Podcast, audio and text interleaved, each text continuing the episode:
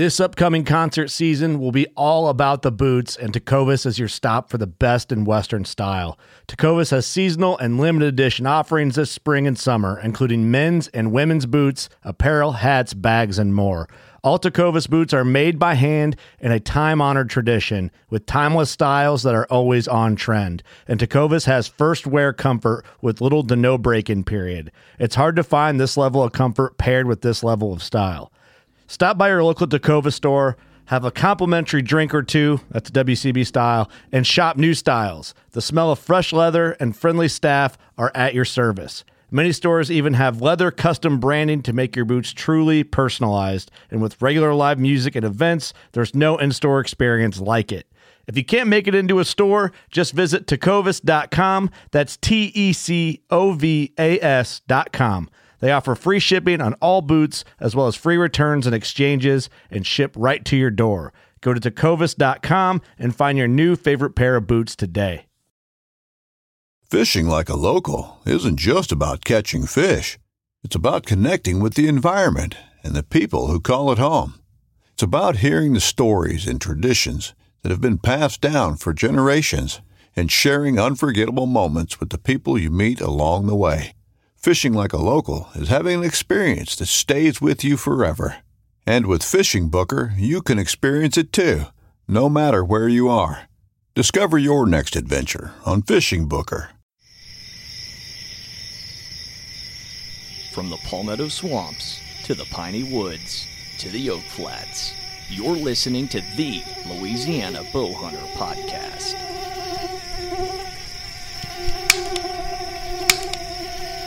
Come on.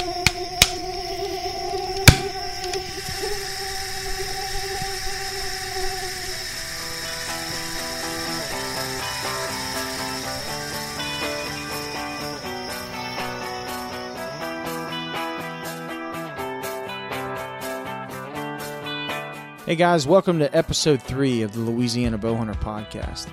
For this week's episode, we were able to sit down with Warren Womack and go over all of his deer hunting tactics, stand locations, stand preferences, what he looks for in the woods, scouting. I mean, this man has forgotten more than we'll ever know about bow hunting, and he's got a 50 year, over a 50 year history of deer hunting in the state of Louisiana and in the South. So this is a really exciting episode for us. But before we get started, we need to say a big thank you to our two sponsors. First up is Steve German's Taxidermy Art in Westlake, Louisiana, one of the absolute best taxidermists in the state, and the only one that's made it easier for you to transport your deer back into Louisiana by having a separate drop off point in Orange, Texas for you to drop off your deer so you don't have to cape it out. And secondly is Cousins Smokehouse. Big Louisiana company, growing by the day. They're in over 400 shops so far, and in every grocery store, archery shop, and gas station that I can remember stopping in in the last three to six months. They're the home of the original pork jerky, some of the most flavorful and delicious and tender jerky you've ever had. So, definitely something you want to be carrying in your hunting bag this season. So, a huge shout out to them. And with that being said, let's get on to this week's episode. Well, uh, let's get started with this. We are currently in uh, Clinton, Louisiana. Is this Clinton, Louisiana? Bluff Creek, Bluff Creek, Louisiana. a little southeast of Clinton. and we are here with uh, with Locke Wheeler, who was on the first episode with us, and we're also here with Mr. Warren Womack in Warren Womack's home out here on. Uh, how many acres do you have out here, we Warren? got 14. 14 acres, and unfortunately, I didn't get here here in time to shoot your course. But tell tell us a little bit about your archery course back behind your house. It's a, uh non-typical 3D shoot. It's like shooting stumps, basically. Yeah, The property across the road over there, a guy bought it, and he was making uh, mount heads, deer heads, like you'd mount yeah. shoulder mounts and everything. He was making the forms for it and selling them to taxidermists. And uh, they had a lot of uh, stuff that they couldn't use over there. And I wind up getting my hands on. Wound up with about hundred heads, and Wow. got 85 scattered out through the woods. So these are just the foam core of, of deer mounts, right? Absolutely, and they stop air. I've had people shoot them with them hot compound bows. You know, my course is really set up for traditional archery, but Yeah. but uh, I've had a lot of guys with wheel bows come out and shoot it, and and uh, it, it stops airs. Air's easy to pull. They've been out in the weather for four years, and uh, it, the Yeah. weather don't hurt them. The, the board on the back of it maybe rots out, but it doesn't hurt them shooting them everything. That's great. I got the course set up where you got a good trail to walk around, and you shoot off of the trail into the woods at targets, and you don't walk very far between the target. With 85 targets on 14 acres, you know, you shoot one, pull your arrow, and you walk a few steps, and you shoot a nut. Just like going min- like mini golf, pretty much. Pretty Yeah. much, yeah. Oh, it's a blast. You know, I've had a lot of guys out here come shoot, and, and uh, we have a good time with it. That's great. So so we're out here Bluff Creek, right? So we're out here kind of in between Greensburg and uh, Yeah. like north of Pride, pretty much. So a little north uh, north of Baton Rouge, northeast of Baton Rouge, Louisiana. Um, and Mr. Warren Womack is is certainly no stranger to archery hunting or bow hunting or deer hunting in general. I'm I'm looking at uh, I think how many CDs do you think that is? I probably got uh, 80, 90 VD, uh, DVDs. Eight. There's a box in front of us. We're in Mr. Womack's office right now in his home, and and there's a uh, the 100 pack Memorex box of CDs that comes when you buy blanks is full of filmed hunts. Yeah, you know, I've been filming since '91. Wow. I I got my first video camera then, and, and I actually got a season tape for every deer and turkey season since '91. Goodness gracious. You know, I compile all the footage, and the end of the season, I put it through an edit machine and go ahead and put it up. It's it's another way of keeping record for me. I'm big on journaling, and, and uh, for me, and when you journal, you got video, you got pictures, and you got writings, and uh, and then st- uh, stats too. I keep a lot of stats on everything you can imagine, and then some. So I'm sure that helps you season after season too, though. Oh, it you does. get a lot of data to refer to. especially I'm I'm a feed tree hunter basically. I like hunting feed trees both season, early in the season, which extends on into the late season too at some places. But uh, you can you keep record of all those things and you keep the stats on it. You know where you got good available feed trees and you know what's what you can go back and check on where you had shots. yeah. I can't say just kills, but you, you know you have sightings and misses and kills both. But I've had trees I went to back to year after year after year and, and had success with. Well, a couple of the things I'd like to talk about today is um, number one, a little bit of your style of hunting, um, which I, I feel is very organic, very natural, very uh, honestly, not to not to have a play on the word traditional, but almost a traditional style of hunting. You're not hunting over corn piles. You're not hunting food plots and things like that. You're doing what I what I call nomadic style, which is where you just bow and go almost in a direction. Am I right? Pretty much. You know, I'm 74 years old now, so I've slowed down a whole lot. But I, I like to talk about the way I did it when I was in my prime. Yeah. And uh, uh, my whole thing was just to in daily in season scouting. That's where most of my success comes from. You, these deer they change habits and they change food sources randomly, uh, quite often more than you would think. And, and uh, I like to find the feed trees, which consist of soft mass and hard mass. You know, you got your oaks with your acorns, and you got your soft mass with your persimmons and your crab apples and stuff like that. So I'm always walking and looking. In my prime, I would probably average walking two to four hours every day looking for the perfect place Wow. to set up on a deer. During that walk, I might find four different places depending on where I'm at and how big the area is. And out of those four places, I'll make a hunt off of one of them that's right for the wind and the time and the, and the direction I think the deer come from. And then that evening, I'll I'll uh, after that morning hunt, I'll go ahead and find another place and and uh, and start looking again. And then I'll set my hunts up in categories of the wind and and different aspects of what I think I got my best chances. Even if I find five places that first day, the second day after a morning hunt, I'm getting down. I'm looking for some more places. I always want to hunt the very best place I can find. Maybe the first time you get there, also a lot of times. Oh yeah, Yeah. I- You know, I, I don't have a bunch of stands. I, I recently went to saddle hunting this past season, Mm-hmm. hunting out of saddle, but I I was designing and making uh, lock-on stands before they were manufactured and available to Yeah. for the public. Now you still hunt out. Of, is it a Loggy Bayou? Is that what what you've got? Lock-on limit. Lock on limit. Yeah. Gotcha. And during hunting season, the stands in one of three places. It's in the back of my truck, it's on my back, or it's in a tree with me sitting on it. And when I go up, it goes up. When I come Yeah. down, it comes down. I don't leave stand in a tree. Well, about almost this time last year, Locke and I, you know, Locke Locke is Warren's neighbor, lives literally across the street. Yep. Um, and uh, Locke helped me film something at his house in his front yard last August, and I remember it was last August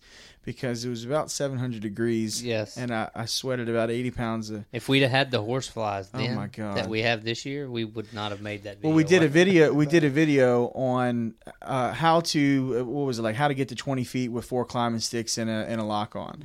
Um, and uh, you you don't know this. I haven't told you this yet, but you've actually had a big impact on the style of hunting that I do, um, because of you have some. I don't want to call them buzzwords, but you have some descriptors of how you hunt that kind of stick.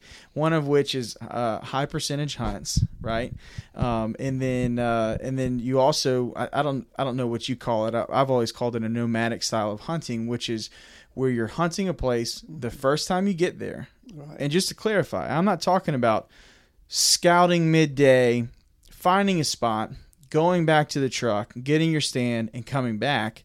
I'm talking. What you do, if I'm un, if I'm not mistaken, is you take everything with you, and you scout while you you hunt while you're scouting, pretty much. Am I correct? Yeah, you know, I, I, my favorite way to, to kill a deer is to f- go to a place I've never been Yeah. and just get all this everything I need to find a deer, set up on him, kill him, get him out of the woods, totally independent without outside help. I take a lot of pride and a lot of pleasure out of being uh, self-sufficient when Yeah. I'm hunting, strictly solo. You know, I've had some good hunting buddies and everything, but we never hunted together unless we were filming. We'd Mhm. always go different ways and, and we scout together and we compare notes and everything. But you know, as far as hunting together, we didn't. But Yeah. yeah, I like to, I like to load up with everything I need and start walking and looking and and, uh, and and I'm looking for a tree that makes me hunt it. I don't want a tree that I have to walk around trying to make myself hunt it. You know, Yeah. you'll, you'll see a tree that that looks good and it's got some sign and everything, but the more you look at it, it you find out you're trying to make yourself hunt it. Yeah. That's- yeah. that's yeah. not No, what that's I a great want. point. Yeah. I, I want to find a tree that's so hot and so ready that I can't walk away from it. Yeah. it. You can't pass. And if it I up. got all my equipment with me and stuff I need, you know, I just climb right there. Pick a tree downwind, hopefully to get it within. Well, I shoot trad bow, so I want to get within 15 yards of Mm-hmm. the tree. And if you got a great big old tree with a big crown, I can be 15 yards from the tree itself and have a tree, have a deer feeding on the other side of that tree yeah. with a big crown, and he might be out of range for my shooting style. Yeah, I agree. Well, I, I hunted all traditional last year as well, so I'm uh, very in tune with the, the handicaps of uh, traditional hunting. Right. Um, but uh, do you know do you know Garrett Ramsey and then another gentleman named Chase Metz? I do. So so both of those guys i i separately are friends of mine. I, I don't I'm not even sure if they know each other, but they both hunt with a very similar style, which is pretty much walk in a direction, and if you find sign, hunt it that evening or that morning. I wonder where they got that from. I don't know. I don't, I've never I've never heard anybody say that before, right? And and so, but here's the here's the thing, and this is one of the things that I'm trying to I I hope comes across through this podcast series and the, just Louisiana bowhunter in general is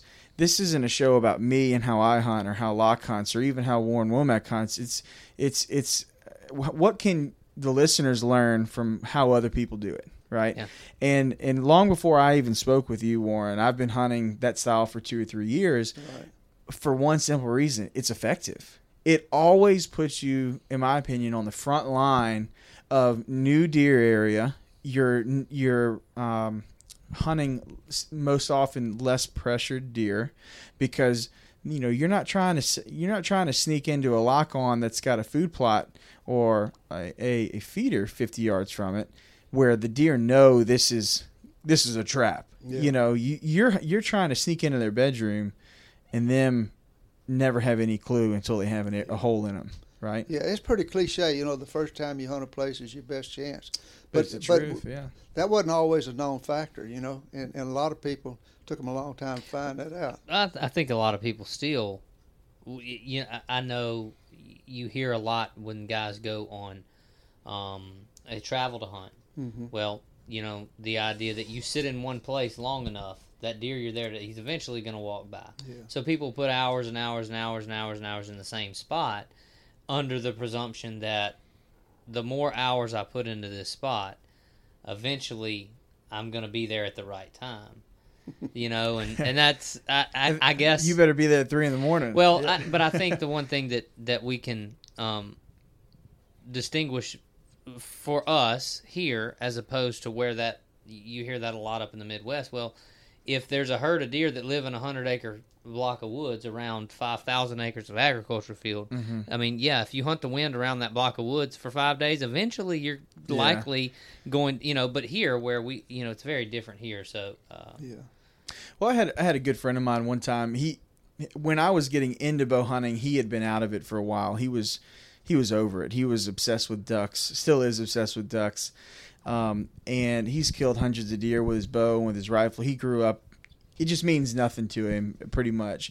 And he goes, I don't see why people like deer hunting so much. The only thing you have to do is figure out where the deer are and where they want to be, and just get in the middle.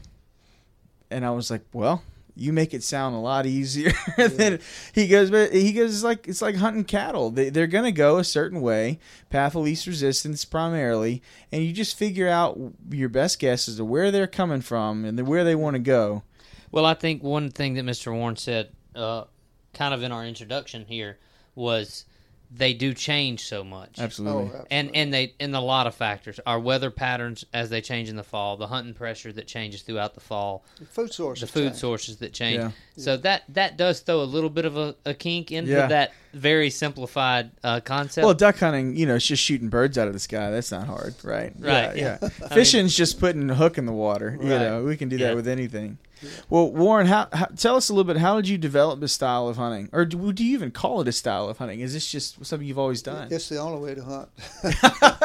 There No. is no other style. Yeah. when I first started bow hunting, you know, what it it wasn't. Not many people were doing it. You know, I was one of the first few in this area that started, and you didn't have any any video opportunities, online opportunities to educate yourself. I mean, it was you had to get out there and trial and error. And I looked at it like a four year apprenticeship. You know, it took me about four years to get the hang of it, and then once I got the hang of it, it was just a matter of perfecting it and Mm-hmm. and working hard at it to get the most out of that method, you know. But ev- ev- the way I hunt, my style of hunting, I've got several friends that, that we all hunt basically the same way. We have a few little different uh, twists and turns that we do, but the, the main flow of what we do is real similar, and, Mhm. and they kill a lot of deer. Yeah. They, they've been real successful. And and it's uh you know this is we're talking about this uh this week. This is the about the, the second week of June right now, but um, this week Wildlife and Fisheries just dropped the feeding ban on the three parishes around where they found CWD in Mississippi.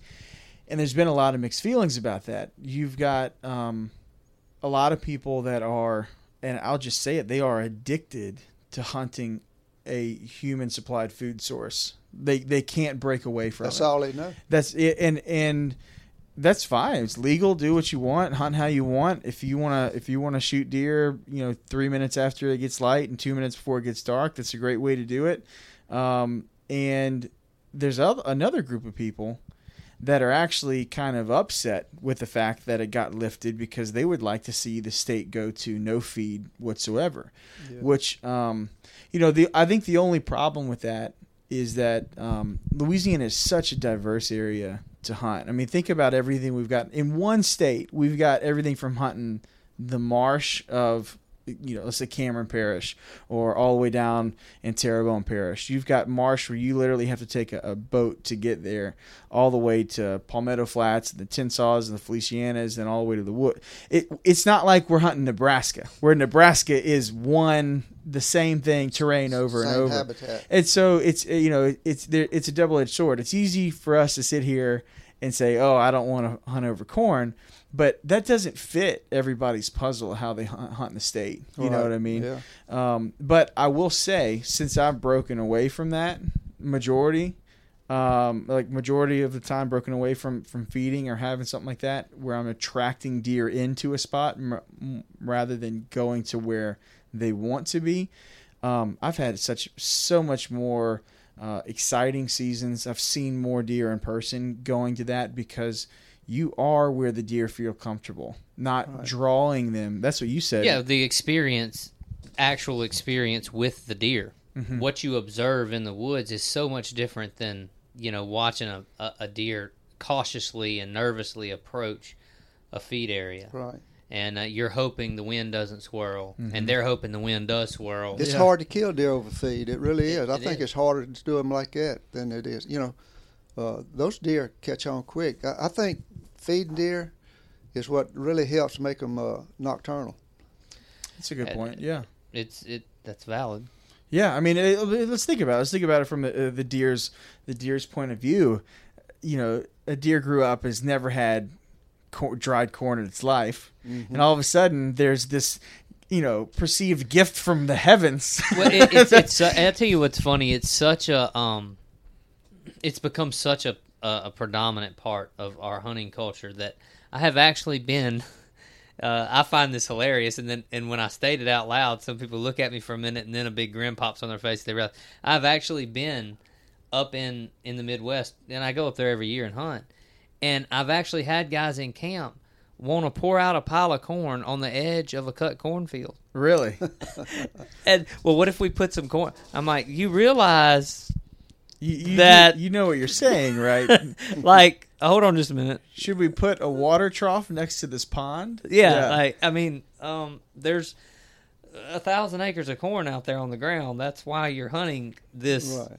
you know, Yeah. this this this field edge. There's really no reason to pile up corn in front of your stand. Well, you know, to to kind of uh, keep from sounding like a bunch of you know purists that we might Yeah. Be coming across uh, right now, Warren, why don't you tell us a little bit about your success hunting this way in this style and and uh, and how many? I, I've heard you on some other podcasts talk about how many deer you've killed and things like that. Why don't you tell some of our listeners about your history with deer hunting? Well, uh, you know, I, I, I always considered myself a bow hunter, but uh, I enjoy hunting with a gun too. You know, I've hunted with a muzzle loader and everything. And now that in my older years, I'm not hunting as much with a bow as I used to. I'm kind of getting about 50-50 with the bow and the gun. You know, I'm pretty much hunting bow hunt when the bow season's going on, and gun hunt when the gun season on. Mm-hmm. But totally, you know, and I keep a lot of journals and a lot of a lot of written records and, and everything. So I know exactly how many deer I killed and everything. And I've actually killed 380, 83 deer. I've killed 175 with a compound bow. I've killed 105 with a recurve bow, and I've killed 103 with a with a rifle. So, 105, 105 with a recurve. right, That's, so that's 105 deer with a recurve. under 20 yards. Well, not necessarily. Well, ish. I, let's put it like this: I, my average shot with a recurve bow is, is 15 yards Mm-hmm. for, for for 105 kills. hmm Now, longest shot was 45. I was on the ground walking, and I had a buck pushing a doe out through the woods. It was during the midday. I was actually scouting late season for nut all Acorns in a big Yeah. oak flat, and I, I saw this doe running, and the buck come running behind her, and and, uh, and she stopped, and he stopped, and and I had two vines parallel with each other, about 10 foot in front of me, and I had to squat down and for the air to have the right trajectory to go to him. It was just just one quick, smooth motion, and the arrow was gone, and it went right to him. That's awesome. And I, I, I marked, I had a real good landmark where he was at when I shot him. And then I dropped some toilet paper where I shot from, and I stepped it off. I stepped off 45 long steps. Mm-hmm. And I'm pretty tall, so I, I could take a yard step easy. So Yeah, yeah. 45 yards. And I, I- couldn't I've- believe it, so I, s- uh, I That is stepped it back.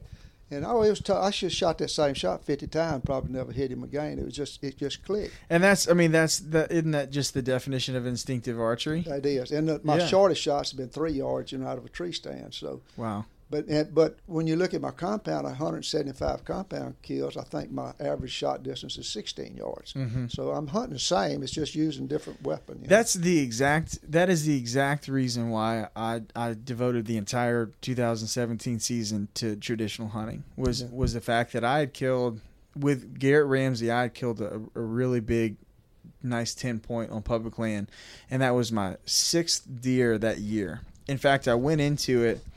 Uh, I had killed five deer by Christmas with my bow. One of them was a nice eight point. Uh, uh, Garrett started inviting me to go hunt with him, and I passed a very nice eight point. My first hunt with Garrett, and it was the exact same size as the one that I killed the week of Christmas. And I, I thought to myself, I said, you know, I I don't need to be a glutton. I don't you know I don't need necessarily to kill a deer for meat. That deer is the exact same size as the one I killed for Christmas. I'm going to let it walk. I don't I don't need to I don't have to kill it. And I've got to say that's probably one of my the best feelings I've ever had bow hunting is not having to kill a deer. you know, and just enjoying them being near you. I think that's my favorite part about it. Yeah. But um, anyway, I killed a nice deer with with Garrett a week and a half after that, and I thought about it. I, my longest kill was 69 yards. That was with a compound, and that was a poke. That That's a was long shot. that is a that is a and that and I I did I did it with a single pin HHA. So I, I had the yardage out to by yard out to 80 yards. So He was at a food plot or something. no, I missed him at 34. I missed it. Yeah, so I said, well, why not double this? You know, Something what- about that starvation bee. oh man, and so that second shot. man, and so so what happened was I was I, I had killed a doe. This is January 9th, 2016. And I remember it very well. I killed a limit of mallards in Sherburne in the broken in the uh, timber that morning with my friends, and I came and made, made an afternoon hunt. And um, a doe came out about 20 minutes before it got dark, and I shot her at 12 yards, and she ran 20 yards and and died in some grass. And then three minutes later, another doe came and literally stood right on top of the illuminated Lumenok arrow st- stuck in the in the dirt. Right. And she got spooked. She knew something wasn't right, and she she kind of bolted. Um, and then, I mean, eighty yards behind that doe was a was the biggest deer I'd ever killed before. Well, I was going to eventually, mm-hmm. and he came at thirty four yards, and I did that thing where I didn't bend at my waist. I dropped my bow arm instead of bending at the waist and keeping my form correct. And if you do that, you'll shoot high every time. And I shot right over his back at 34 yards. Never touched him he didn't really know what happened because he was obviously in rut. And then he started running after the doe that bolted because that's what he thought the noise came from. And then all of a sudden he's on a little road. I'm hunting a field edge. Um, he's on a little road and he just stood there and stood there and stood. There. And I, I swear to you, I watched him for 10 minutes just look around and stand in the same spot and I doe bleeded and I grunted. I did everything but beat my bow against the tree, trying to get him to come closer. And finally, I I stared at him long enough, and I said, "I can do this. I can shoot him from here." The power of belief. Yeah, a- and and you know self confidence, and so I I literally I looked at him, I ranged him twice. He was at 69, and I bolted. I, I, I turned that dial to 69 on my sight, and uh, and I let it rip, and I shot him through the heart, straight through the heart. And I'm not I'm not trying to sound like you know cliche. I shot him through the heart. You know, it that that arrow went in through his back left rib. He was quartering away, and it came out his front right shoulder, and it went straight through his heart. Yeah. It was incredible. meant to be. It, It was, meant to be. That those kind of things, you know. But but back to why I went to traditional hunting was other than that shot, every deer that I'd killed, I would say ninety percent of them were under twenty yards. Right. And and I had such a successful season. I remember my train of thought at the time. I had such a successful season uh, the year before that I said, well, how can I ruin this? How can I how can I completely blow all my confidence in my archery ability? I have an idea. Let me go to a recurve. That's a great idea. And so I did that for a full year and I told everybody that I came across that I was going to hunt with a recurve. And uh, and I did it. And it's kind of the most fun I never want to have again. Yeah. Well, you, well, you know, when I first started bow hunting, I didn't have a choice. It was, uh, I did have Yeah. a choice. Either a recurve or a longbow. They didn't have uh, Yeah. compound bows. And I, I started off. I, I think I killed 17 deer with a with a recurve, and then the compound bows come out in '75. Mm-hmm. And uh, I had uh, I, I was going to Colorado. I had a trip planned to Colorado, and three days before I went, I got a call from a guy in Baton Rouge had a little backyard archery shop, and he told me he said, "Warren," he said, "I got three compound bows in." I said, "I'm gonna take one. I got another guy wants the other. one. Do you want the other one?" Well, I'd never seen a compound bow before. I'd seen them in magazines, and then I heard of them, read about them, Yeah. and I instantly said, "Yeah." So I got that compound bow, and it took me a, a day to get it set up, and I shot it the next day. The next day, I brought it to Colorado. I've been shooting my recurve, and back then, shooting a recurve, we always used sights on them. Mm-hmm. And I had my sights set out for 45, 50 yards on that recurve, line of pins and everything. I didn't even bring it. I just brought the compound bow, you know. And then I come back and I hunted with a compound bow through the '92 season, and I just I just wanted to go back to a recurve. I, I satisfied myself with a wheel bow, and I said I'm gonna go back to a compound. I've been I mean a recurve. I've been reading a lot of stuff with traditional archery and everything. Mm-hmm. So I made a commitment. I said, I'm gonna get me a, I'm gonna get me a recurve, and I just ordered out a catalog. I said, I'm gonna commit to one year with this thing. I said, I don't kill a deer, and I was used to killing a lot of deer every year. And I said, I don't care if I don't kill a deer. I'm gonna hunt the whole season with it. I'm gonna make it work. Well, uh, the August the 15th, I went to South Carolina. They got a season opens up early there, and I missed three rack bucks with that with that recurve. And I started doubting myself and everything, but I stayed with it, and wound up killing. I had I th- think I killed six bucks and three does with it that first year back with a recurve. So I said, well, I'm hooked. Well, I had a friend of mine, and I took a lot of time off from work. You know, work came secondary for me. Hunting came primary, and I took a lot of time off work. And one of my coworkers asked me, he said, do, he said, you hunting with a stick bow now? And I said, yeah. And he said, do you? He said, you taking a lot of time off from work? And I said, yeah, I know it. I said, that's not important. And uh, he said, well, do you have the best stick bow money can buy? If you're going to lose all this time and money not working, you know. I said, I don't think I do. And he said, well, I suggest you, you get the best you can buy. So I thought about it, and I thought, I said, you know, I'm going to do that. So I went to a couple of 3D shoots, and you know, I had my mind made up I was going to get a black widow bow. Mm-hmm. And then I shot a Acadian Woods, and that changed my mind right there. Man, that Acadian Woods felt so good. So I called Tim Mullins and, and I told him I wanted a bow and what I wanted and everything. And then Now, why- now, what year is this? that was 1994. Mhm. Yeah. And so he made me a Acadian Woods Carbon Signature Edition bow, 58 pounds at 28 inch draw. Now that's what's hanging above you Yeah, right now, right? That's it, right there, hanging above my head. Now th- that's the tree stick. no, that's the Carbon Signature Carbon- Edition recurve. Gotcha, gotcha. And he's got his signature on everything. It's it was so early in Acadian Woods, it don't even have a serial number on it. Yeah. Before we started putting serial numbers. Well, you know this, it, and by the time this episode comes out, we'll, we will have released the Acadian Woods episode. But um, we interviewed Tim. I, we interviewed Tim Mullins uh, almost two weeks ago Yeah, um, because they're they're obviously back in major production mode again, yeah. and they've got another bow coming out for you. I understand that. Yeah, I can't tell you what it looks like. I've seen the riser of it. Uh, Well, you're I- gonna like it. Yeah, I'm looking forward. Now this bow up here, uh, Tim called me. He was in in the in the process of making it and everything. He called me and said, "Look," he said, "I got your bow ready to shape your handle for you for your hand."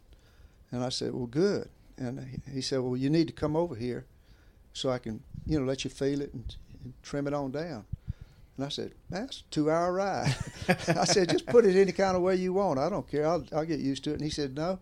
And this is the way Tim is. He said, "No, this is a handcrafted, custom-made bow." I said, "I want it. I want you to, I want it to fit your hand the way you want it to."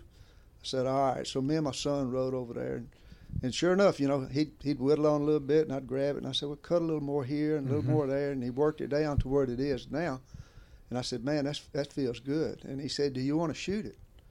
And I said, "Well, County, you know, hadn't finished anything. He'd been whittling on it right there while I was there." And I, he said, "Yeah, it won't hurt to shoot a couple times." So I went out there and I shot three or four hours. And Tim really didn't know who I was. He didn't know nothing about my hunting history or Mhm. anything. You know, after I shot a few arrows, I, I looked at him. I held that bow up, and he'll probably remember this, and I'm guarantee you he'll confirm it.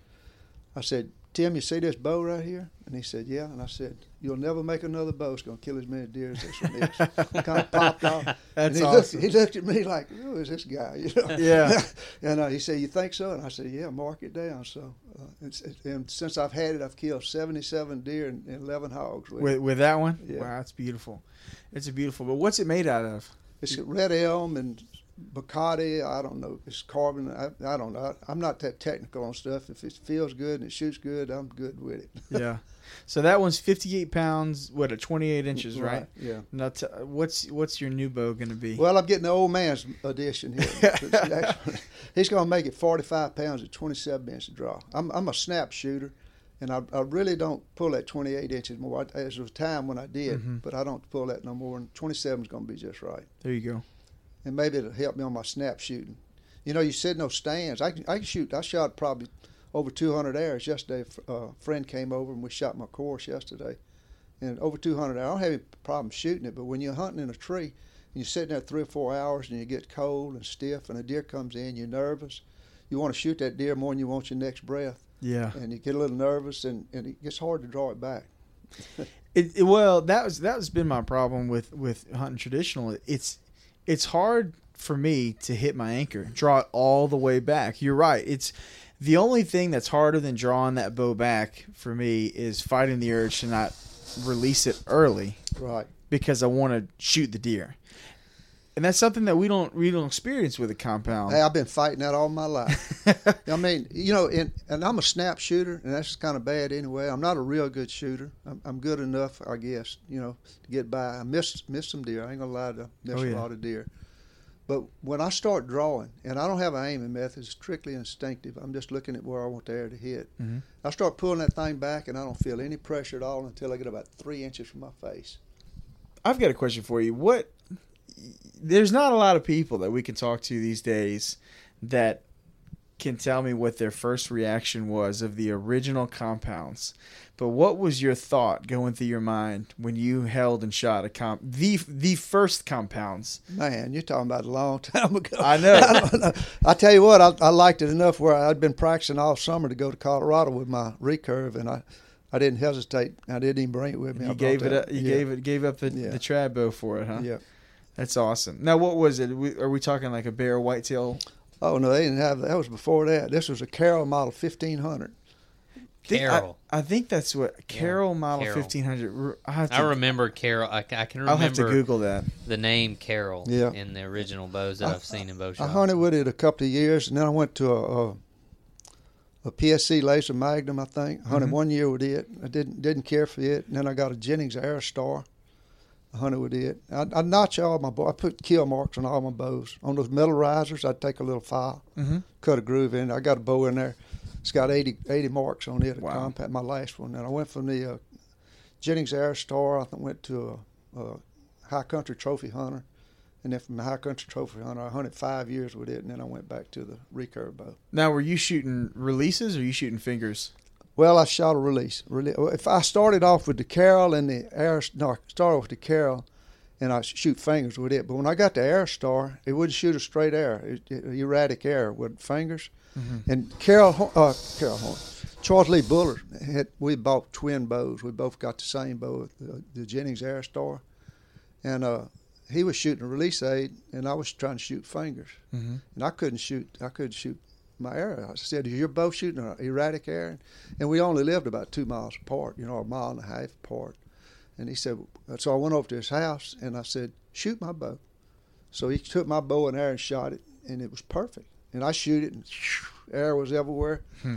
And then, and then I said, "Well, dang!" I said something's wrong. And then he took he took, I took his bow and shot his with with my fingers and. And then he shot it with his fingers and so I took my, my bow with his release and I shot it and had a perfect air. So I said, you know, this bow's just not going to shoot with fingers at all. So I, I went to a release aid then and stayed with it. And then when I went back to a recurve, I started shooting a glove. And then I don't know if I guess I, the the grooves in the glove got, got too deep or something, and I started getting erratic air flight, and I went to a tab. By then, I was operating the camera. I was filming my hunts and everything, and it was a lot easier to work the camera with a tab than it was with a glove too. Yeah. So it helped out, and plus I got a much smoother release. But looking back, I might have just needed a new glove, you know, that didn't have such deep grooves in it. So Yeah. it, it, it all worked out. I, I've never I've never been able to, to figure how anyone really effectively shoots fingers with a compound bow. Yeah. I, I, it's always been a mystery to me how, and I know some people do it. Tim but I- Wells um, does a pretty good job, don't He he? does, but I, I, I can't figure out how Tim Wells does most of all the stuff he does. So he is the exception He's amazing. by man. far. He is. Well, he's he's shooting the the Oneidas today, isn't he? I believe he's shooting he's- those Oneida bows. Yeah, It doesn't matter. yeah. He Yeah. could Well, start throwing rocks. you know, the and hard- stuff would die. the, the, the hardest part the hardest part with shooting the fingers with a compound is it, compounds these days are, are so short they've got such a short brace height that by the Yeah. time Yeah. you get all the way back your your fingers are pinched so hard Right. i mean look at i remember the creed xs is 28 inches the the the triax is 28 inches PSE just came out with the evolve 28 to answer the the triax and 28 inch axle to axle bows with a 29 or 30 inch broadhead i mean broadhead sorry draw length 29 or 30 inch draw length when you have a d loop on it even the d loop is pinching that's how that's how extreme of an angle it is. Yeah. Um, and so uh, you know, shooting shooting fingers these days is definitely a lost art. It's it's definitely something you don't see very often, other than Tim Wells. Yeah. Um, and the trad bow world. and Well, the and, trap- and yeah. even he, I mean, he couldn't do it at that angle either. No. I mean, I'm, I'm assuming he. I don't know what he shoots, but I'm assuming it's 35 or greater. yeah, you need a longer axle to axle bow.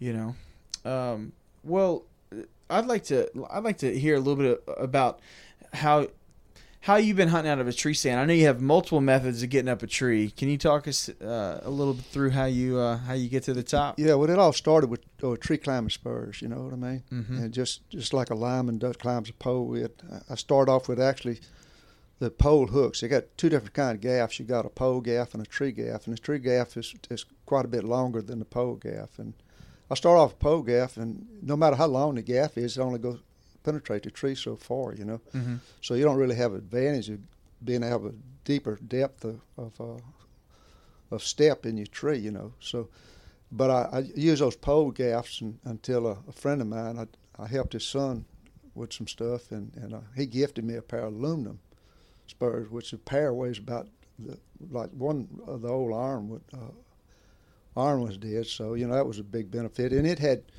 It had tree gaffs, which is longer, and uh, really the only advantage is if you're climbing a real viney tree, or, or something like or irregular shaped tree. It gives you a little extra length with them. But the disadvantage is your foot doesn't have any contact with a tree, and you, you want to pivot. Your foot wants to pivot around on that point. So anyway, I hunted with that, and you know, climbing different trees all the time and being very mobile. I've hunted as many as five trees in one day. You know, I hunt a tree an hour and a half instead of hunting all day in one tree. I'd rather if I had like one place is good for a morning hunt, one midday, and and that you know I'd rather move and and hunt multiple places than I would just sit in one place all day long, wait for something to come along. So mm-hmm. it was real good for that. I can climb a tree just like walking up the steps, you know, and and it's easy to hang the stand. Stands were light and all that. And then uh, another method in '83, I, I made a hunt in Alabama and I found out about the uh, Jerry Simmons woodpecker drill. That you, you drill a tree and you put a grade eight hardened, th- uh, six inch, three eighths grade eight hardened bolt into, and you, you don't have to screw it in. You just drill a hole about two inches deep and you insert the bolt as you climb. And Now that's a hand drill, correct? it's a little hand drill, but they also make a. Uh, Jerry Simmons, he when he sold his business to the new owner, he, he still makes the broadheads and everything, but he did he, he discontinued the, the drill. I think for liability purposes, maybe he he uh, discontinued it. But they got an outfit called Easy Cut, E Z K U T, and they they make the, a similar drill to it. It's, same, it's not quite the quality that the Simmons drill was, but it it does the same thing. And uh, you can buy your boats at a hardware, not at a hardware store, but a, a wholesale dealer that, that deals in boats and nuts and hardware and stuff like that. And uh, It seems like that with drilling. I mean, Is it is it is it a lot of work? Really? I mean, it more than you really want to get off into that way. for some people, but I can I can drill a tree. I, I actually I, I did a test with. it. I took my hooks. I walked up to the tree with my hooks on my stand, and and I took my stand off, took the hooks off of the stand, put them on my feet, put my stand back on my back, climbed the tree, safed it off, hung my stand, got in it, took my hooks off, hung them up, sat down, stopped my stopwatch. It was about ten minutes, something like that, or eight eight to ten minutes at the most. And then I did it with the whipper drill. I walk up a tree and hand drill ten bolts high, which put me about twenty foot. And then I, when you get up there, you set my stand up, climbed up in it, and sat down and stopped. And it was about maybe a, a minute longer. So you can drill a hole in about twenty seconds, something like that. But you got to you got to crank on it now, you know. Yeah. But the beauty is you get you get that bit that Easy Cut makes, and they make it. You put in a cordless drill motor, Yep. and then oh man, it's unbelievable. yeah, I've seen that attachment for a cordless drill. Yeah, it's just a, it's just a bit, and, and you drill to the hush puppy. You drill till it stops, and you keep the drill uh, turning, and you just pull it out, and it, all the sawdust comes out, and you got a clean hole. You insert the boat, and you just climb. I drill all my boats knee high, which I could drill four boats standing on the ground, and then and then climb up, do one at a time all the way up, and then the beauty part of it. Uh, see, I don't leave my stand in the tree. I take it down every time, and, and I just pull my boats out as I climb down. I got a pouch, put it in my pouch, and the next time I go back and hunt that tree, all I do, I don't have to drill anymore. I just insert the bolts, and the holes are good for the entire season, And then and then the spring, when the tree starts growing, you get a growing period. They close up and seal up, Mm-hmm. and I haven't seen any damage to trees at all doing that. The only thing is you Yeah. got to re-drill your tree if you want to have the same tree the next year. Yeah. And you can't dri- re-drill the trees, the holes out, the same holes out. They're real mushy and soft. and You can't get a good bite on them. You just move over a little bit and drill. Yeah. And then I've got, of course, I got a ladder. I don't, a ladder. Those ladders, uh, that's more like a semi-permanent stand. You know, Mm-hmm. you put it up, you leave it, you go back. It's something like that. And then climbing stands. I'm scared to death of those things. I have no, uh, no, I have a lot of fear of those things. Yeah, I, I told Kyler we were talking the other day, and or, or last time we did this, and I I had three climbers that were in hunting huntable condition, Yeah. and I sold every one of them last summer because I said I'm done with this. Yeah. I'm just I for the for some of the same. First of all, I don't. I'm not particularly fond of the work it takes to climb with a climbing stand, and, and then you end up not level after you've done all Mm-hmm. that work and Yeah, something know. about putting that stand off on a severe unlevel position, and as you go higher, it Yeah. comes down, and it might even go back down like yeah it, it just it all and i and i know you know I, i've heard so many stories and they don't feel safe. Right. you know and and i just i got out of it myself because I don't like the sticks. They too bulky and, and hard to pack. I mean that woodpecker drill. I got a little old bag, not much bigger than your hand, and I can hold twelve boats in it in my drill. Mm-hmm. And it's it's you know it weighs about four pounds. You get you get a dozen grade eight hardened three eighths boats, six inches long. You're gonna get a little weight in it, but it's so compact. I put it on my belt, you know, my climbing belt, and I don't even know what's there. Oh yeah, that's a lot lighter. Well, um, I And and excuse me, and I had I had strap on steps and rope steps, you know, for hunting public land that that spurs were illegal, stuff like that.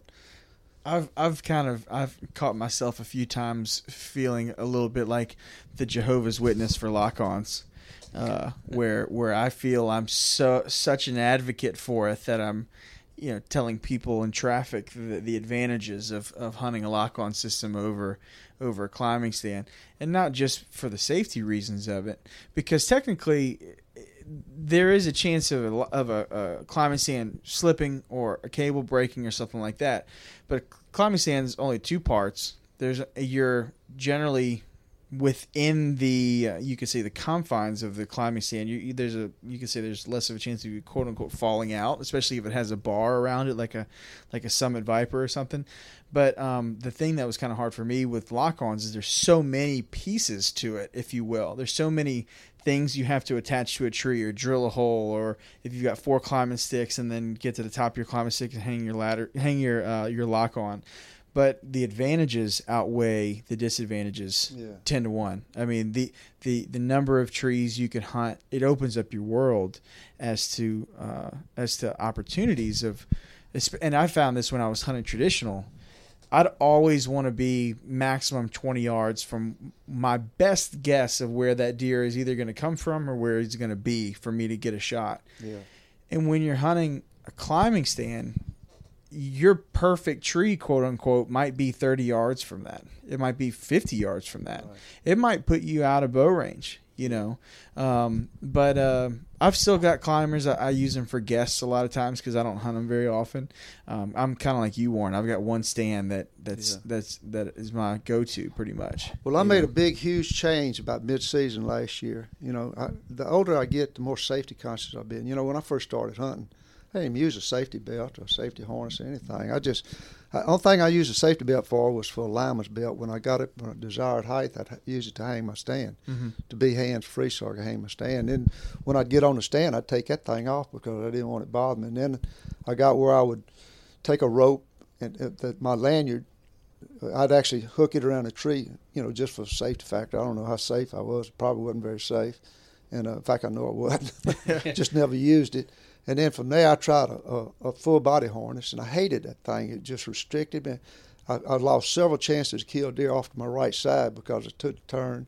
I'd get hook up, I'd sit down, I couldn't take my hooks off because it wouldn't let me bend far enough forward. It was just aggravating, you know. Mm-hmm. And then I went to a rock climbing harness, and that was the greatest thing that ever happened to me. I felt safe with it and everything. But this past year, I went to a saddle. It's an aerial hunter kestrel saddle, Mm-hmm. and that thing is awesome. It's impossible to fall with it. You can't fall with it because you're hanging in it. You're sitting in it all the time. Yeah, you can't fall out. You can't turn upside down. So explain to people what because because that's something that's fairly foreign down here. Uh, Harmon Carson hunts out of one uh, up in Bossier, Right. Louisiana, Yeah. and and you and Harmon are the only people that I know that hunt out of one. But paint paint a picture of what it's like hunting for people versus a stand. Well, first thing it is my my saddle with all the ropes and everything weighs about three and a half pounds. You get what you got a saddle and it's just a it's like sitting in a saddle swing, you know, at the playground the kids sit in, except it fits you more like a diaper does, and it's got you got a uh, it it buckles. Everything is rated for like mountain climbing. You know, it's it's like rated for five six thousand pounds. So and then you got a you got a rope for a lineman's belt rope for helping you climb the tree and hang your stands, and then you got what they call a bridge, and they got a loop on each side of it, and that bridge is probably the average length of it is 24 inches from end to end, and that's what you hook your tether to. So you you climb the tree, you hooked up with your lineman's belt, and then you take your tether and you hook it around the tree. That's like you'd safety off with a rock climbing harness. It comes down, and you got a Prusik knot on it with a carabiner or uh, what do they call those things? A ropeman one, which is a it's a sender they mm-hmm. use for rock climbing. It goes up, it, it operates real real smooth and real easy, and you hook your carabiner off of your tether onto your bridge, that rope right there. And that's what holds you up right there. Mm-hmm. And then you, you snug it up the way you want it. You got to have a platform. You got to have something to put your feet on. Some people use a ring of those mirror steps. Some mm-hmm. people use a seat off of a, a XOP stand Yeah, or something like that. like a lone wolf hand climber. Right. Yeah. Yeah. Something like that. And and as you take your pressure off your lineman, you put your weight on your tether, and you're sitting there, and you could be a leaner, which you can just lean back from the tree, or you can be a sitter. Now you're facing the tree, and that helps you hide from the deer coming, and you can walk all the way around that tree. You can shoot all the way around it. You can shoot sitting or leaning or in between, um, and it and. I mean, it's comfortable. They got a back band that comes with it. It's like sitting in a recliner chair. And I, I sat it. I sat in mine for six hours last year. That's the longest sit I made, which I always sit that long with a lock on it, one sit anyway, you know. And I was comfortable with it. But the safety factor, that's why I went to it. But now they got a new company coming out called Tethrd, Mm-hmm. and they they making a saddle that weighs 15 ounces, and it's mesh, so it's, you, it breathes real good. And uh, they got all the equipment. It's going to be a one-stop, one-shot place for saddle hunters. They're going to have anything you need for saddle hunting at that place, and uh, it, it's it's really good. They they make a little platform. This platform, what you stand on, it's like like a lock-on stand that you would stand on, basically, like a platform of a lock-on stand. Don't have a seat or nothing, and it weighs uh, uh, two pounds and seven ounces with the strap Wow. and that thing is solid, locks down. I got one ordered, and I got a Mantis. The the saddle they call it the Mantis, and the platform is called a Predator. So this, this is probably a very obvious question, but so you your platform or whatever you're using for a platform, you take it up the tree with you and you mount it, and then you climb up above it to foot level. Yeah, it's just like putting a lock-on stand on, whether it's a ring of steps or or a regular platform. Or, I tell you, I used my lock-on limit for a platform several times this year, and it it, it was the best of both worlds because when I see a deer coming, all I had to do is just reach up and, and adjust that rope on one and just give it plenty of slack. And I'm standing on my lock on like I was doing with a rock climbing. Yeah, it's like yeah. I traded for uh, trade my rock climbing harness for a saddle that I could sit in actually behind a tree. And uh, like I say, I'm new to it, but you got it's it called getting in saddle condition. You gotta you gotta sit in it a while. It's like buying a new pair of boots, and they and they little bother your feet a little bit, but the more you wear them, they loosen up, and you get your your foot gets used to it and adapts to it. Your body gets adapted to this saddle too. I love it. It's it's it's a lot more comfortable sitting in that little bitty lock on I've been sitting on. Well, and it's, and it's my life. light. It's super Yeah, light. That that that one that uh, Tether's coming out with that that uh, Mantis, Mm-hmm. fifteen ounces. That's what your stand's gonna weigh. And look, they got a video out. It shows the stand, all the ropes, all the connectors, the carabiners, everything it takes is is less than three pounds. That's incredible. Yeah. I mean, I, my lock on, I've, I hunted a, a Millennium M7. And I've got some helium Hawk helium sticks that I took the middle steps out of, and that that uh, system, those four steps and stand, is 18 pounds, and you're talking, you have a, you're under five pounds. Well, well, actually, you got three pounds with your with saddling all your ropes, and another two and a half pounds for your platform. So that's Yeah. what it's about six pounds. Six, But you don't- But Pounds. still, that's- And then you take a mobile hunter, man, he can run instead Yeah. of packing him 20, 30 pound stands So, that a lot now of the- people the other thing is- with the ladders and all that. Yeah. Of course, you still got to have a climbing method. Yeah. You know? Now you're cli- so correct me if I'm wrong, but when you are in your uh, your kestrel, you don't wear a, a harness anymore. Your stand is your That harness. is your, your stand is your harness. So that's the thing. I, I I think some people might have trouble wrapping their arms or their, their head around if they haven't seen this style of hunting before. You are imagine your tether point being above your head on a tree. Right. Um, well, actually, I tether about nose high. okay. That's where my tether is, and then that tether comes on down between my legs, and then my my uh, bridge goes from one side to the other of the, of the stand. So it's almost like you're sitting in a basket. You're sitting in a you're sitting in a swing seat. Yeah. But it is, and then but it's buckled around your waist, Mm-hmm. and it's buckled around your legs. You got leg straps on each leg, and you got your waist strap. So it's attached to you. Yeah. It's, it's got loops on it, and they make pouches to, to clip into the loop. I'm telling you, it's the best thing since a wheel for That's hunters. pretty neat. Yeah. I, I, I- before y'all leave, we'll go out to carport and I'll show you mine. and Yeah, I'd like give to you see a little, it. little look at it. Locke and I were talking a couple weeks ago about kind of the the the future of technology of bow hunting, and we had a couple conversations, and I've had this conversation with a lot of shop owners and and bow techs. Is that bows specifically have kind of plateaued off as far as performance goes. Um, you know, you've got bows shooting 350, 360 feet per second, um, and some of them can do it at 65, 60 pounds even. Um, but we are also talking about kind of the future of deer stands. And um, I have a theory that eventually somebody's going to come out with a, a carbon fiber deer stand. It's just it's going to happen. It might be five hundred dollars. They're coming out with carbon fiber spurs right now. Some, somebody somebody will buy it. I promise. Just because look at what happened. Look at what people are doing out western hunting. And, and when I went to Alaska, this was rampant. People will pay hundred dollars for a water bottle because it weighs three ounces lighter. Uh, than something else. People will pay a thousand dollars for a tent that weighs less than one pound. You know, and hey, so weight is important when you. it's extremely well, what? Yeah, when you're backpacking. I guarantee you. I, hey, I used to before they got these LED lights and everything like that. My lighting system. I was I'd hunt for four days in a row. I'd hunt four days, come home for a couple of days, and then go back for another four. And lights was a problem. You know, we had those uh, twelve those six volt batteries and stuff. Mm-hmm. I bought a coon hunt. Me and my partner, we got coon hunting lights. You know, we didn't use a helmet or nothing. We put it on a headband.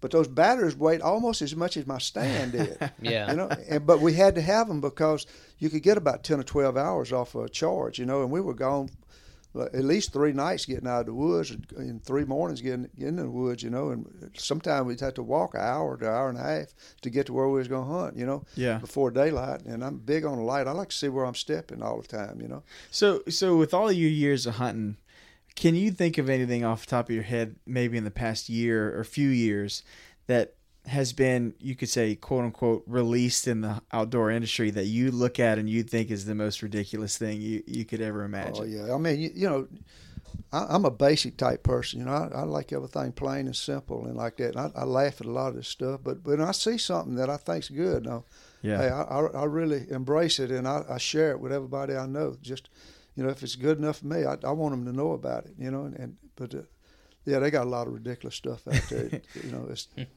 Well, I was fishing this weekend and and, and uh, had a friend of mine on the boat, and he said he he wanted to try this new lure because he had heard it caught so many fish and blah blah blah blah blah. And so I looked at him and I said, "Well, it caught you, didn't it?"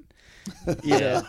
well, we had the Kyler and I had this conversation, and it's it's really, you know, the the the emotion that people have for success in the woods and killing a deer. It becomes a salesman's dream. oh yeah, You know, um, these guys uh, for a lot, probably a lot of the same reason that guys and, and hunters get so addicted to hunting over bait. You know, they uh, they'll do anything. They'll do anything, Mhm. and they'll buy anything. Absolutely. anything they think it gives them an advantage. You know, that's right. And and there's you know there's nothing wrong with that. I, I there's a lot of people out there that I know they have very limited time off work and they have very and I honestly think that that's that is the thing that a lot of these outdoor companies are, are really trying to twist the knife on you on is is they want you to think that if you use this product doesn't matter if it's a feed or if it's a you know camouflage or a whatever that you'll kill something every time you go and that's and people bite onto that because everybody wants to be have a hundred percent success rate And there's you so know? many ways they can promote a product now too. You know, Oh, yeah. social media and all the video. Man, they can come up with some stuff that really think you you're messing up if you don't get get that product. Ab- Absolutely. But um, well, what what advice would you have, Warren, for some people getting into bow hunting? What what would if you had some basic things that they needed to focus on? What would that be? Wow, I don't know. There's so much involved into it. You know, it's a it's a combination of a It's lot. It's going to be a factors. long long podcast series. I'm hoping so we can do more. But Yeah, it's it's it's a combination of uh, woodsmanship, you know, knowing your animals you're hunting, what they do, and their habits. It's uh, knowing your gear that you need and the gear that you don't need. And yeah, it's uh, shooting. You know, you got to be able to shoot, and and uh, of course, uh, you know, I'm a little biased, but it's a whole lot harder to get proficient with a with a traditional bow than it is a wheel with sights and all that. You know, so it's it's just study it, study it, read all. You know, the the first deer I ever shot at years ago, I made I made a a, a perfect bad shot on it. I hit it dead center in the shoulder. You know, I was so overwhelmed with a chance to shoot at a deer. This was back in '68, I think it was, and and I hit the deer, and the deer deer run off with an arrow sticking in his shoulder, not very far. And uh, you know, I didn't even have a flashlight. I had to drive 15 miles to the store to buy a flashlight. I never thought about looking for one after after it got dark.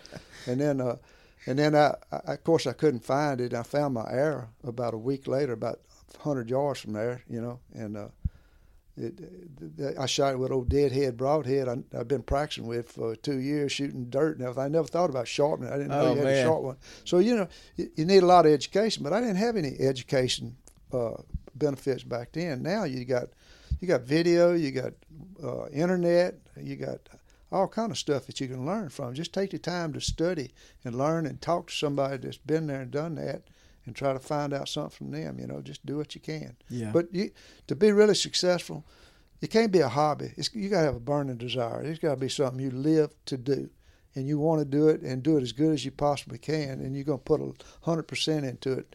Anything less than that, you're just going to be a weekend warrior, basically. absolutely. I think it's hard to be. Uh, I think you'll probably agree. It's hard to be a good archer and classify yourself as a weekend warrior. Right. Uh, we talked about that um, with Chad on a previous podcast, where we're all so obsessed with the process, Yeah, you know, and put so much into it because there's something about doing it this way Right. and you know at the in the same breath in that conversation we talked about how it, it should it should be important to you to um, to go through the process to go through the motions and become obsessed with it make it a passion before you go and sling a sharp razor blade at a living animal That's right. because it's it's there's a lot to it and that's that's our obligation as outdoorsmen you know so And you got to be prepared. You know, something I've always done that's been helpful to me. In September, I start shooting out of a tree. You know, mm-hmm. I, I got a tree right there in the yard. I, I drill it. Of course, I, I've been doing it for a long time, a lot of years. But I got a tree. I put a stand up in there, and every evening I take a dozen arrows in a quiver, and I climb that tree, get in that stand, safety off, just like I'm hunting. The exact same I'm hunting. I might even sit there 15 minutes before I take my first shot. And I got targets scattered all around at, at deer shooting distances, uh, real world deer shooting distance. And I'll shoot them dozen arrows and I climb down. And I do that three times. Well, that's 36 arrows I shot under hunting conditions. Not only am I get learning to shoot, and it's different shooting out of a stand it is on the ground. I don't care what anybody Oh, yeah. says. I'm getting used to shooting out of a stand. I'm getting used to being in a stand because it's been six or seven months since I've been in a tree stand. And when you first get in it, it it takes a while to get comfortable in that height and moving around like you have to do. Plus, I'm getting the conditioning of climbing that tree up and down three Yeah. times. So when the season opens a month later, it's like I've been already hunting every day for a month. So I'm I'm ready to go. And if That's great advice. People is. should take those things to heart because it's how many guys do we all know that go out and grab a bow and they they shoot a few times before before October first, and then they load up their four wheeler and their truck and they go to the camp and they shoot and miss mm-hmm. or wound deer, you know, because they're not that prepared and they don't do that much uh, or those kind of steps to prepare and and it, yeah, and, and doing that, you know, you you've got a process worked out, and, and if you don't do anything, you get all your stuff together to go on your first hunt. I guarantee you're gonna forget something, or you're gonna do two or three things wrong that you wish you'd have done right before before you get up in the stand and get settled, and then you're gonna be uncomfortable up there for the first couple of hunts because you hadn't been there for so Yeah. long, you know. But if you do it, start September doing that every every day, or three days a week, even, you're gonna be you're gonna be you're gonna be zoned in on the time Yeah. season opens. Well, I think e even if you don't care, if you're listening and you don't care at all about the, obli- I hope you care a lot about the obligation to to be a good hunter and a conservationist and do your part before you go shooting at animals. But even if you don't, if you're just obsessed with the kill, if you don't want to feel the uh, the the stinging, burning hurt that that you know you missed your opportunity or, or whatever emotion it is I'm trying to define there it's it's like anything else. We, we all we all uh, indulge in sports in some way, Yeah. and um, you know, there's not a lot of success had on any ball field without a lot of preparation, Absolutely. and this is not that much different. Condition is real important too. I tell you what, uh, ain't nothing to send you to the house quicker than fatigue. When you get Yeah. tired, all you want to think about is I'm going home. You know, I'm going. Yeah. And if you if you stay in shape, you know, I like to walk. I'm sure you see me walking down the road a lot of mornings and everything. I like to walk. I work out with weights. Uh, I, I elliptical machine. I, I shoot my bow every day, just about. You know, it's just if you like to do this stuff, you better keep doing it because if you don't use it, you're going to lose it as you get older. I guarantee you Yeah. that. Well, I think uh, I think something. If I had one thing, I wish I could I could really get through people's minds as they get into bow hunting. I wish I knew what I didn't know when I started. I know that sounds that's something that uh, you can only have in hindsight. That's just getting experience. So It, it is. I guess that is how you build experience. But I wish, uh, if I could wish anything for somebody getting into the sport, is I wish that they did not struggle the hardest way possible to get good at proficient at something the way that that I did specifically. Now I'm stubborn as a mule when it comes to that, anyway. But what I'm saying is, I wish I had done uh, more research on something. I wish I had uh, listened to podcasts or watched more videos and things like that and learned what did Warren Womack do wrong? What did Locke do wrong when he started hunting? And for me, a lot of it was scent control. A lot of it was staying location and wind direction. And those are all hard lessons learned by unsuccessful seasons. But the reality is, is once you become proficient at bow hunting, especially Warren, your style of hunting, you feel like king of the world when you're good at it. You really do. I mean, it is a it is an is an emotion and a level of e- elation that is unmatched. Um, oh, it's a thrill. You know, the I get as big a kick out of finding the right tree as I do Yeah. actually the kill. You know, because you know you might walk. I, I've walked miles and miles and days and days looking for that primary feed tree, the one the deer has selected as a primary feed tree for the whole area. You know, it, it might last two days, it might like uh, ten days, last ten days, but but at that time, that's the tree in that area that all those deer are coming from, coming to. And I find that thing. Sometimes it take my breath away. You know, you mm-hmm. you look at this ground and and you got this crown of the tree, big crown of the tree, and they got a drip line. Everything outside that drip line, that crown, is going to look normal, untouched. Everything inside that drip line is disturbed. Mm-hmm. It's pulverized. You got deer droppings in there. You got acorns falling one at least every 30 seconds. You're going to hear an acorn drop out. You can have birds, squirrels, mm-hmm. and coons possibly in that tree working it. It's the primary feed tree. It's, it's the honey hole for the whole area. When you find that, it'll take your breath away. You can't you can't leave it. And most You- time I got my stand with, and I'm gonna climb on it right there. I'm gonna look for a tree downwind because usually it's in big woods. I don't know where to bed in the bedding area. Mm-hmm. I don't care where the bedding area is. I just know the deer are going to come from, and they can come from any direction. Those big big woods like that. So I find a tree downwind, ten yards, climb it, load arrow. I'm expecting to kill a deer. I'm not sitting in some place hoping arrow, a deer yeah. walks by. I'm expecting him. I'm waiting on him. And, I'm, and you know, a lot of times they don't show up, but a lot of times they do. You know, and if it's the first time you've been there and those deer been coming there for three or four days in a row, hitting them acorns, and nothing's happened, They don't know I'm there. They just come in like they always do. You walk in, you zip an air. And that. I mean, that just that just skyrockets your confidence, oh, doesn't does it? Yeah. I was in a. I, I took Garrett Ramsey hunting with me about two years ago, and um, I I put him over a hot red oak like what you're talking about, and I was hunting over a little um, a little food. It was not what a food plot. It was just a, a grassy area in between a, a known thicket bedding area and that red oak. I was hundred yards from him, and it was an afternoon hunt. And this uh, this is just typical Louisiana. Rainstorm pops up, cold front moves in. If the rain lasted, no joke, five minutes. Temp dropped 15 degrees, and my phone buzzes in my pocket. It's Garrett Ramsey. He goes, "You might as well go ahead and pull your bow back."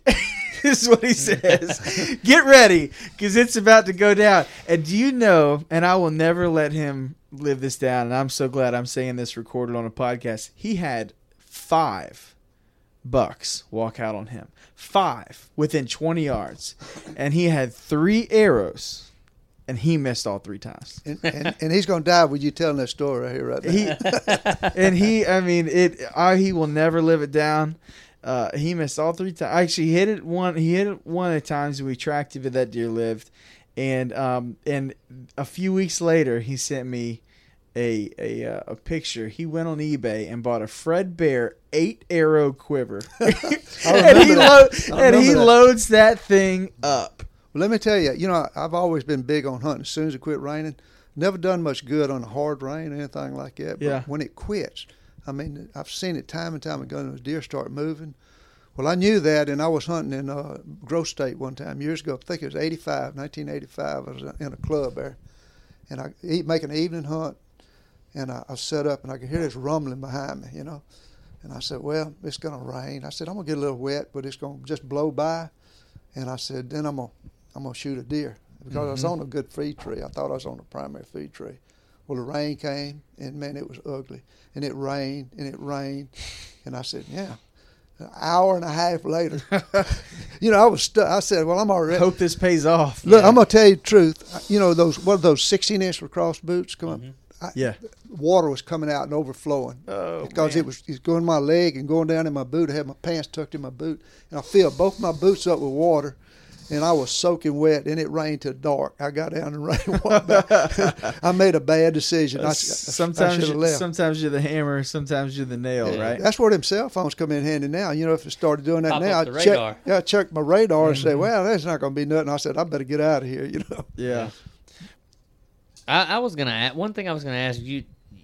You mentioned you know you were hunting in a club in Grosse Tete, and I'm, I'm, I'm really just engaging uh, the conversation because I think it's it's awesome content to talk about this style of hunting. Um, you know, so for the guy who hunts in, on, on a small track, you know, a 200 acre track, and that's he pretty much knows that at, at times during the year, um, there's going to come a time in the year where there's really not a primary feed tree on his property Absolutely. And uh, he's he's hunting a deer herd that's shared with the neighboring properties.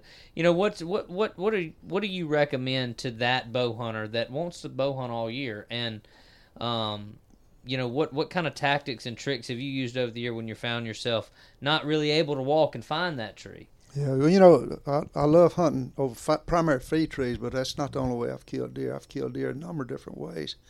I, I coined the phrase flow area. You know, it's it's not a funnel area. It's not a definite travel area. It's just an area that the deer move going from point A to point B, and they're taking advantage of the thickness of the woods or elevation.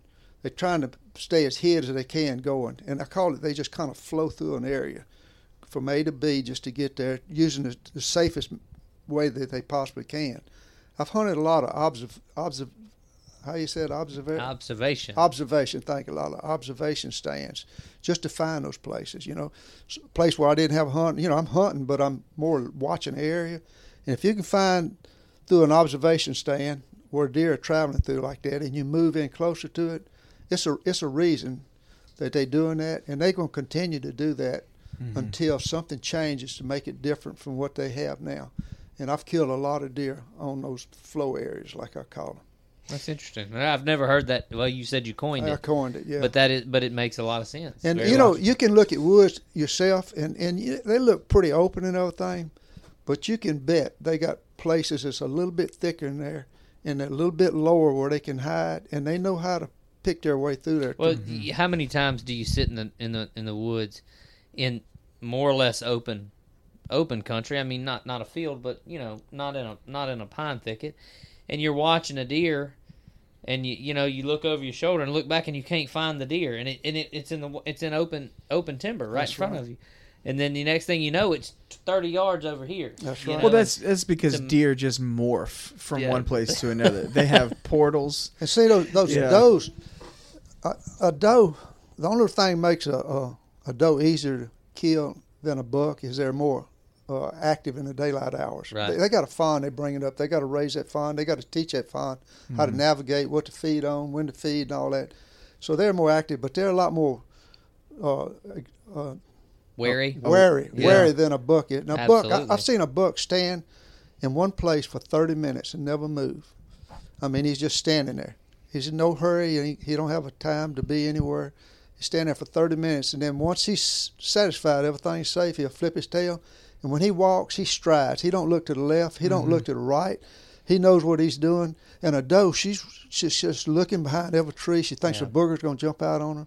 I I told a, a good friend of mine who's who's been hunting um, probably the last four or five years, and most of it with me, and he's just getting into into bow hunting. And I told him that exact same thing last year. We I remember one day we were just sitting around the truck having a long conversation. I said, "Look, you know, he's asking me about you know ki- killing a, a mature buck, you know, a, a, a, a not a trophy, but just an older deer." And I said, you know, I said, man, you know, what you need to really kind of focus on and think is the hard part is to get to that moment. But once you get to that moment, he's easier to kill than a doe because he is the biggest and baddest thing in the woods in his mind. And once he's committed to it and decided there's not danger there, he's not paying you any attention, especially ex- obviously with rut. But when he's cruising and he's flowing, Yep. once he once you get him on his feet and you get him moving around you, he's way easier to kill than a doe. Yeah. Way easier. He's very confident, and doe's not. Yep. Yeah,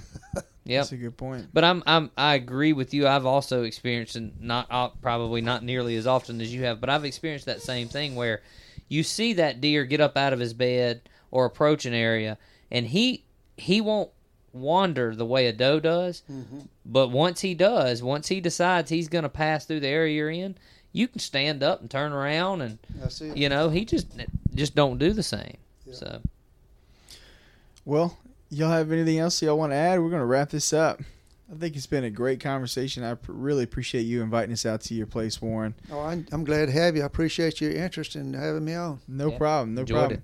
We'll uh we'll we'll have to do more of these in the future once the season gets started and maybe do some season updates. But uh thank you very much and we're gonna sign off. Y'all be good until next time. Thank you for listening to this week's episode of the Louisiana Bowhunter Podcast. If you've got anybody you want to hear on the podcast, send us an email at info at louisianabowhunter.com or send us a PM on Facebook or Instagram and we'll be sure to get back with you. We also want to say a big thank you to our two sponsors, Cousins Smokehouse and Steve German's Taxidermy Art. We appreciate everything you do for us and we could not put this podcast on without you.